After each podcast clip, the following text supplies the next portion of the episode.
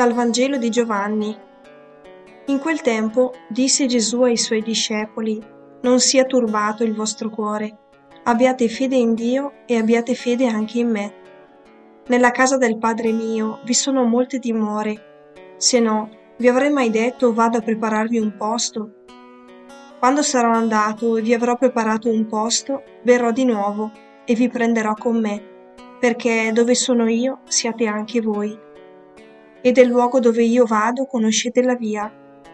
Gli disse Tommaso, Signore, non sappiamo dove vai, come possiamo conoscere la via? Gli disse Gesù, Io sono la via, la verità e la vita. Nessuno viene al Padre se non per mezzo di me.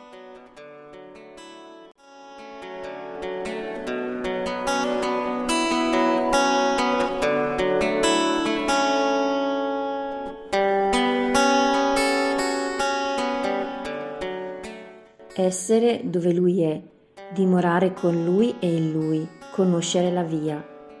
Sono parole suggestive, cariche di significato dentro le nostre relazioni umane. Nei rapporti più significativi della nostra vita, dimorare nell'altro rimanda all'unità, all'armonia. Un'unità che nasce dal sentirsi a casa, nel cuore dell'altro questo dimorare mi richiama alla dimensione fraterna della mia vita.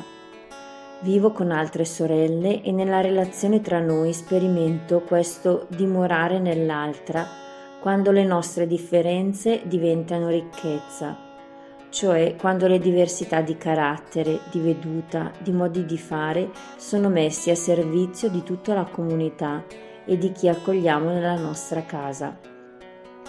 Questo mi è possibile viverlo non per uno sforzo volontaristico, ma perché prima di tutto sperimento di dimorare nella relazione con il Signore ed è lì la sorgente dove posso imparare giorno per giorno a vivere l'unità nelle nostre differenze.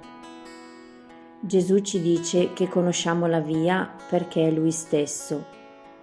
Che Lui sia la via mi richiama a vivere la fede in modo dinamico e vitale a rinnovare la fiducia in Lui, a non impigrirmi nelle mie sicurezze un po' false che vogliono solo nascondere le mie paure.